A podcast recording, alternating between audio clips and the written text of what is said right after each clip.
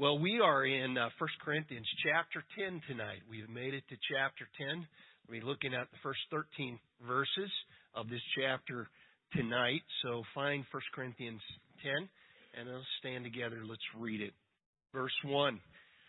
For I do not want you to be unaware, brethren, that our fathers were all under the cloud and all passed through the sea, and all were baptized into Moses in the cloud and in the sea, and all ate the same spiritual food, and all drank the same spiritual drink, for they were drinking from a spiritual rock which followed them, and the rock was Christ. Nevertheless, with most of them, God was not well pleased, for they were laid low in the wilderness. Now, these things happened as examples for us, so that we would not crave evil things as they also craved. Do not be idolaters, as some of them were, as it is written, the people sat down to eat and drink and stood up to play. Nor let us act immorally, as some of them did, and 23,000 fell in one day. Nor let us try the Lord, as some of them did, and were destroyed by the serpents. Nor grumble, as some of them did, and were destroyed by the destroyer. Now these things happened to them as an example, and they were written for our instruction, upon whom the ends of the ages have come. Therefore, let him who thinks he stands take heed that he does not fall. No temptation has overtaken you, but such is as common to man, and God is faithful, who will not allow you to be tempted beyond what you are able. But with the temptation will provide the way of escape also, so that you may be able to endure it. Let's pray. Father, we thank you again for your wonderful word. We thank you for the instruction that you have given to us that we can uh, live by. And Lord, uh, we pray that we would um, firmly grasp this principle that you are giving to us uh, here in these chapters, that we need to uh, learn to limit our liberty and that uh, we need to consider others uh, before ourselves. And Lord, we know that that's ultimately uh, only by your grace as we die to self and uh, think of others first. And so, Lord, we pray that you would uh, work in our hearts and minds, that we would be uh, people that uh, uh, practice these principles in our lives. So, Lord, again, tonight we thank you for an opportunity to worship. We thank you for a church family where we can love and care for one another. And Lord, again, we, we lift up the, this great need tonight uh, for uh, your grace for Molly and Gary and uh, the rest of the family. And uh, Lord, we pray that uh, you would sustain them. But Lord, uh, be with us tonight as we uh, worship and as we focus on you. In Jesus' name we pray. Amen. Well, we've been dealing with the principle of limiting our liberty now for several weeks. And in chapter 8, Paul sets forth the principle that although Christians are free to do whatever Scripture does not forbid, as long as it's not morally wrong, that if we love as God has called us to love, we will limit our liberty for the sake of weaker brothers. In chapter 9, he illustrated this limitation of liberty from his own life to keep from giving them reason to think that he was preaching to gain financially, he accepted no wages from those to whom he was ministering. He also modified and adapted his own lifestyle in whatever ways were scripturally permissible in order to become more a more effective witness for Christ and we saw that last time. In the second half of chapter 8 and all of chapter 9, we see how he illustrates the using of our freedom and how that affects others. Chapter 10 illustrates how our use of freedom affects our own lives. And in verses 1 through 13, Paul shows us how misuse of liberty can disqualify us from effective service to Christ. The Corinthians were in danger of falling into sin, but they did not realize it. Overconfidence can be a very dangerous thing. The Corinthians felt perfectly secure in their Christian lives. They were saved, baptized, well taught, lacking in no spiritual gifts, and presumably mature. They thought they were strong enough to freely associate with pagans in their ceremonies and social activities and not be affected morally or spiritually. As long as they did not participate in out, outright idolatry or immorality, so they thought, they were in good shape. But Paul tells them they are deceiving themselves.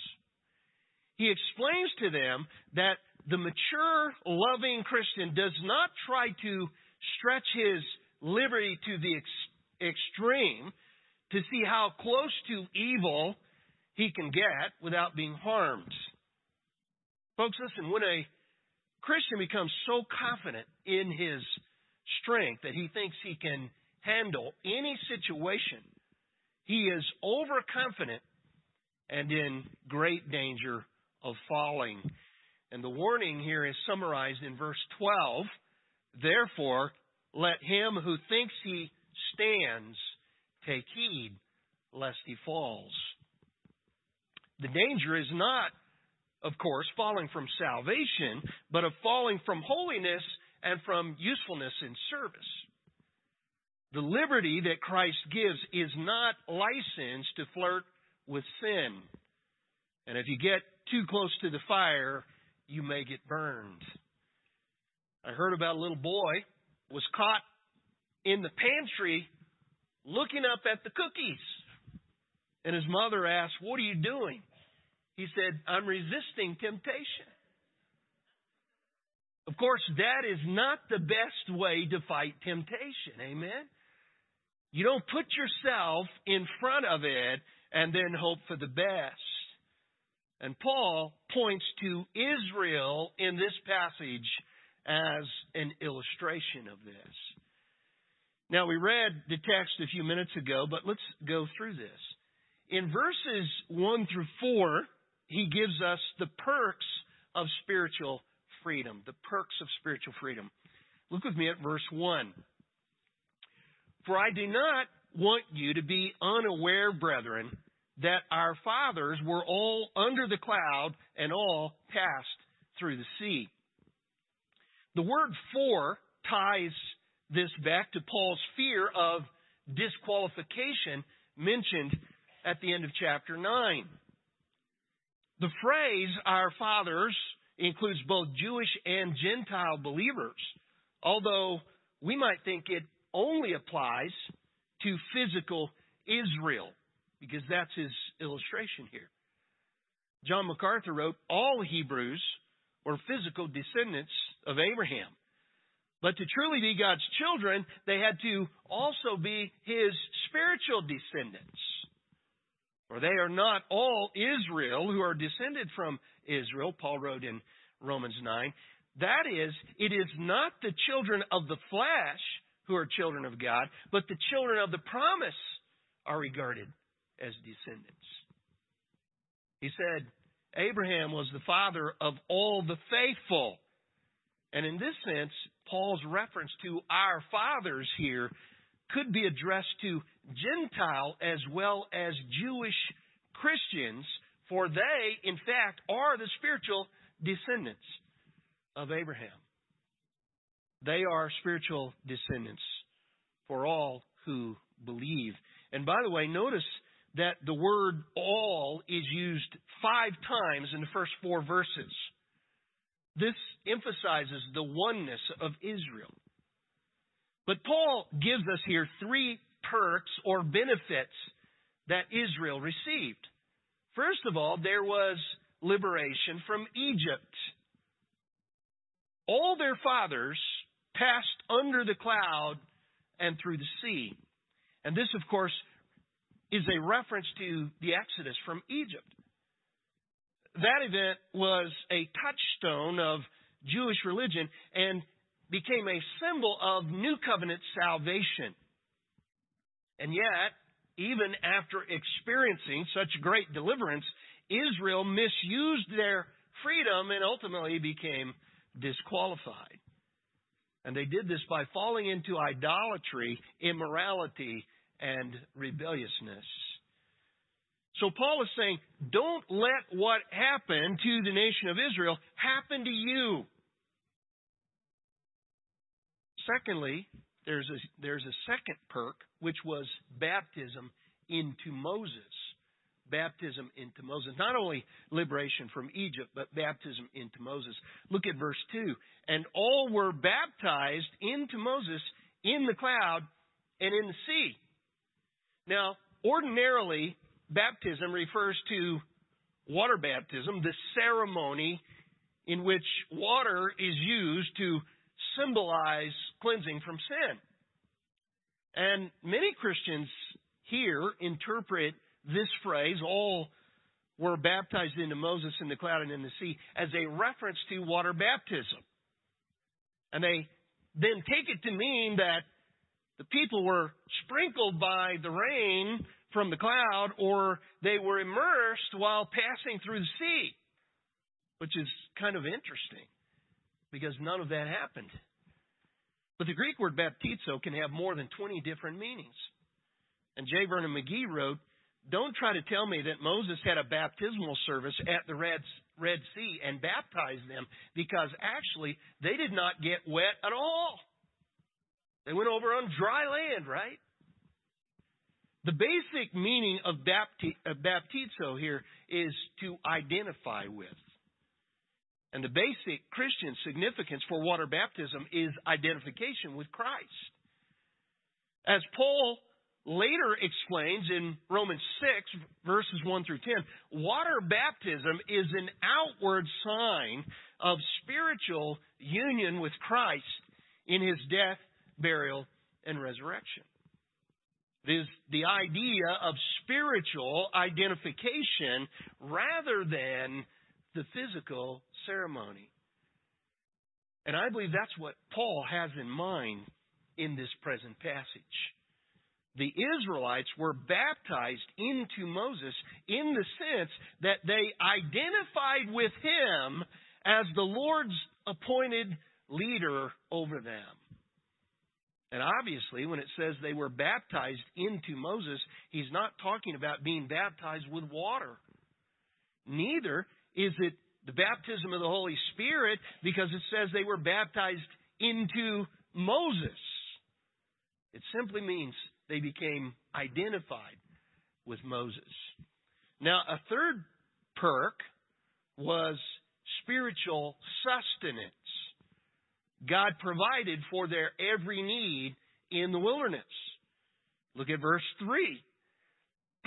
and all ate the same spiritual food, and all drank the same spiritual drink, for they were drinking from a spiritual rock which followed them, and the rock was Christ. Now, the phrase spiritual rock was something that became a popular legend in ancient Israel. And it was something that was still known and believed in Paul's day. The legend was that the actual rock that Moses struck followed Israel all through her wilderness travels, providing water everywhere they went. So, what is this about here? I believe the Apostle Paul was alluding to this legend and in essence is saying, yes, a rock did indeed follow Israel in the wilderness. But it wasn't a physical rock that merely provided physical water. It was a spiritual rock, the Messiah, which is the Hebrew term for Christ, whom you have long awaited. Who was with your fathers even then. And that supernatural rock protected and sustained them all through the wilderness. Yes, in fact, there was a rock, but that rock was Christ Himself. But we have a second aspect given by Paul here. In verses 5 through 10, he gives us the perversion of spiritual freedom. The perversion of spiritual freedom. Look with me at verse 5. Nevertheless, with most of them, God was not well pleased, for they were laid low in the wilderness. All Israel shared in the common blessings of liberty and sustenance in the wilderness. Nevertheless, with most of them, God was not well pleased. Now, that phrase, most of them, is an understatement. Of the entire great number of Israelites who left Egypt, only two, Joshua and Caleb, were allowed to enter the promised land. All the rest of them were laid low in the wilderness. Even Moses and Aaron were disqualified from entering the promised land. Why? Because of disobedience. Wow. Even Moses? That's right. Because of disobedience, all but two of the Israelites were laid low in the wilderness. Now, the word for laid low there is an interesting word. It's katastrunamai. It literally means to strow or to spread over. And the idea here is the corpses of those with whom God was not pleased were strewn all over the wilderness. That's a vivid term. All Israel had been graciously blessed. They had been liberated from Egypt. They had been sustained by the Lord Himself, the rock in the wilderness. But in that race, as the author of Hebrews says, in that test of obedience and service, most of them were disqualified. They misused and abused their freedom and their blessings. And in self centeredness and self will, they tried to live on the edge of their liberty and they fell into temptation and then into sin. Overconfidence was their undoing. Well, what exactly did they do to become disqualified? Verse 6. Now, these things happened as examples to us that we should not crave evil things as they also craved. What's the answer? They craved evil things. And we can read about that in Numbers chapter 11. In fact, turn with me to Numbers 11 for just a moment. Numbers chapter 11. Numbers 11, look at verse 4. It says, And the rabble who were among them had greedy desires and also the sons of Israel wept again and said, Who will give us meat to eat? We remember the fish which we used to eat free in Egypt, and the cucumbers, and the melons, and the leeks, and the onions, and the garlic. But now our appetite is gone. There is nothing at all to look at except this manna. You say, what's the big deal here? Why is it wrong to, to crave the stuff they used to have in Egypt? Well, basically, this amounts to being dissatisfied with God's provision. And it was to desire something outside of God's will. What is the application then for Christians today? Here's the application. A controlled body is useful to the Lord, but an indulged one is not. A controlled body is useful to the Lord, an indulged one is not. The, the Christian who controls his body and his lifestyle is qualified to serve the Lord, but the one who indulges his body and is careless in his lifestyle can become disqualified. Well, what kind of things did Israel flirt with? Paul lists them for us. First, there is idolatry. Back to 1 Corinthians 10, look at verse 7. And, and do not be idolaters, as some of them were, as it is written, the people sat down to eat and drink and stood up to play. The Israelites, as you know, were hardly outside the land of Egypt before they fell into idolatry. There were no pagan priests, no temples, no idols to lure them like there were in Egypt, but they managed to make their own idols and improvise their own ceremonies. Exodus 32 gives us the account, and you know the story. Moses went up the mountain to get the Ten Commandments from God, and while he was there, the people concluded he was not coming back, and so they enticed Aaron to make them a god. And Aaron took their gold that they had plundered from the Egyptians and fashioned a calf, and they worshiped the calf.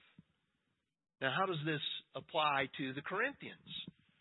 Well, just like Israel, many of the Corinthian Christians who were overconfident in their own moral and spiritual strength had become careless about their participation in activities where false gods were worshiped, consulted, or appealed to. And they believed that they could be associated with such pagan activities without being spiritually harmed. Some of the believers, or professed believers, in Corinth had actually slipped back into idolatry. And we read about that in chapter 5, verse 11. Others were in danger of doing the same thing. And again, flirting with idolatry can be a dangerous thing. It is the same today when we think we can go to worldly places and be involved in worldly activities and not be tempted to fall into sin. Now, quoting Exodus 32, verse 6, Paul continues The people sat down to eat and drink and stood up to play. The eating and drinking refer to the excessive feasting that followed the sacrifices. The word play here is a euphemism for sexual relations. It means sexual play and is the same word that is translated caressing in Genesis 26 8. Listen, folks, idolatry often leads to immorality, which is the next perversion of freedom. And by the way, not all idols are physical idols. They do not have to be made of wood, stone, or metal. Any concept of God that is not biblical is false, and if believed and followed, can become an idol. And those who follow man made gods may claim that they are worshiping, worshiping the true God of the Bible in the same way that the Israelites claimed that they were worshiping Yahweh as they were worshiping the calf. But no false God has anything in common with the true God of the Bible. Churches and philosophies have developed that virtually make gods of success, love, social service, self image, or simply mankind. But this is nothing less than idolatry. Anything that takes our first loyalty and allegiance other than the true God is an idol. And many people who would not take a second glance at a carved idol will sacrifice health, time, family, moral standards, and anything else required in order to achieve the idol of success or recognition or whatever idol they're chasing. Another thing they flirted with was sexual immorality. Look at verse 8. Nor let us act immorally, as some of them did, and 23,000 fell in one day. This is apparently referring to Exodus 32 as well, but there is another incident that is recorded in Numbers 25 that fits as well. While in the wilderness, the people began to play the harlot with the daughters of Moab. That's Numbers 25, verse 1. Verse 2 says, For they invited the people to the sacrifices of their gods, and the people ate and bowed down to their gods. This time, the Bible tells us 24,000 Israelites were slain because of this orgy. And so Paul applies this to Corinth. Idolatry and sexual immorality often went hand in hand in that day and location. And Corinth was filled with this kind of thing. Just as most social occasions there involved some form of idolatry, so they also invo- involved some form of sexual immorality. And it is clear from Paul's warning that the self confident Corinthian believers were no more immune to immorality than they were to idolatry. Is that any different than Christians today who say, listen, I can watch anything I want on TV and it won't hurt me? It won't affect me spiritually. Listen, immorality is to be fled, not flirted with. And many Christians fall into moral problems simply because they are overconfident in them, themselves.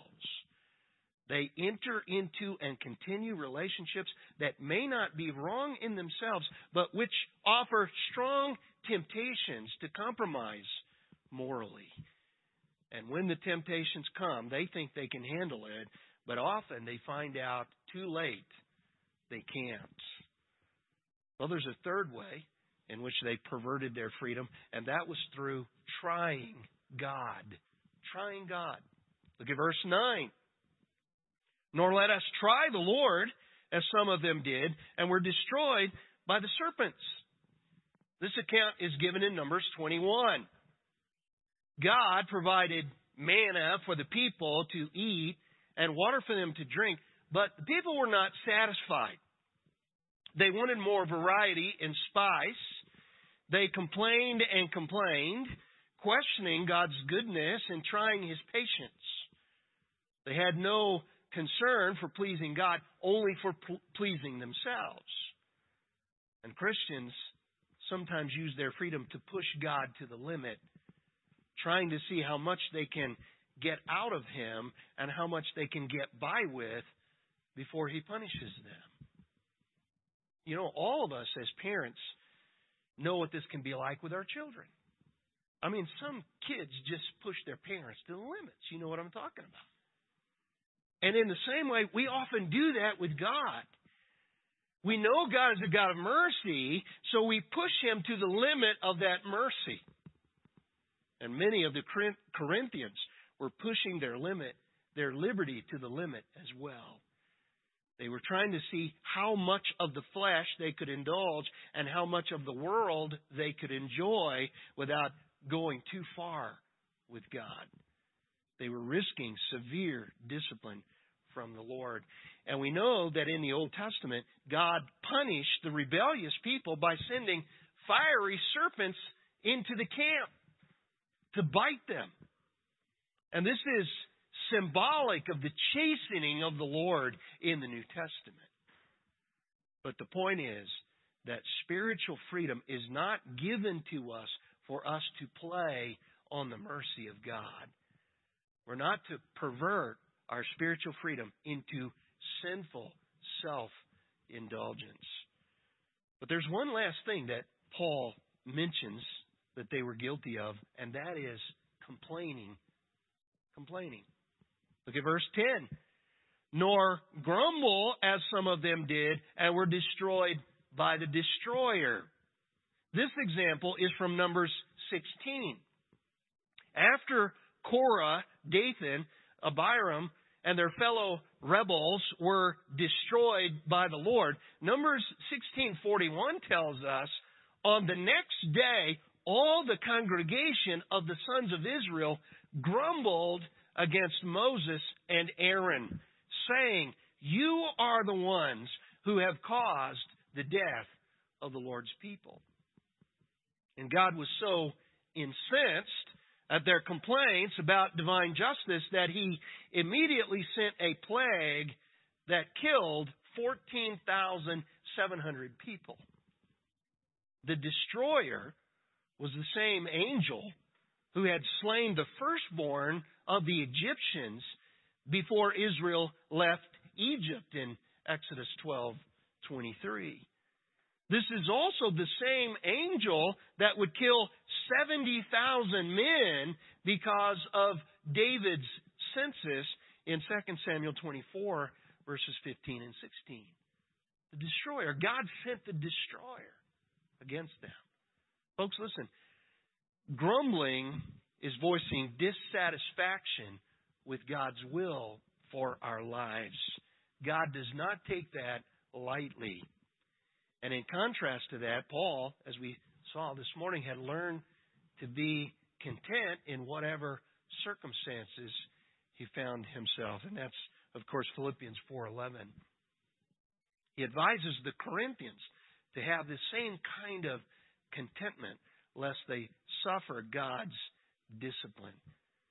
So we've seen the perks of spiritual freedom. We've seen the perversion of spiritual freedom. Thirdly, we see the pitfalls of spiritual freedom. What happened to Israel was intended to be an example to the Corinthians and believers of all ages. Look at verse 11. Now, these things happened to them as an example, and they were written for our instruction upon whom the ends of the ages have come. The word for instruction here means warning. Warning. And the phrase ends of the ages refers to the age of redemption, the age of salvation, the church age that we now live in. We are living in a greatly different age from that of the Hebrews in the wilderness under Moses. But we can still learn a valuable lesson from their experience. And like them, we can forfeit our blessing, reward, and effectiveness in the Lord's service if, in our overconfidence and presumption, we take our liberties too far and fall into disobedience and sin. We will not lose our salvation, but we can easily lose our virtue and our effectiveness. We can become disqualified in the race of the Christian life. And look again at the warning in verse 12. Therefore, let him who thinks he stands take heed lest he fall. Here is the danger of overconfidence. It is so easy to become enamored with our freedom in Christ that we forget we are His, bought with a price, and called to obedience to His Word and His service. History is full of examples of the danger of overconfidence. Again and again, a fortress has been stormed because its defenders thought it was impregnable. In Revelation 3 3, the risen Christ warns the church of Sardis to be on the watch the Acropolis of Sardis was built on a jutting spur of a rock that was held to be impregnable. And when Cyrus was besieging it, he offered a special reward to any who could find a way in. A certain soldier, Herodias by name, was watching one day And he saw a soldier of the Sardian garrison drop his helmet accidentally over the battlements.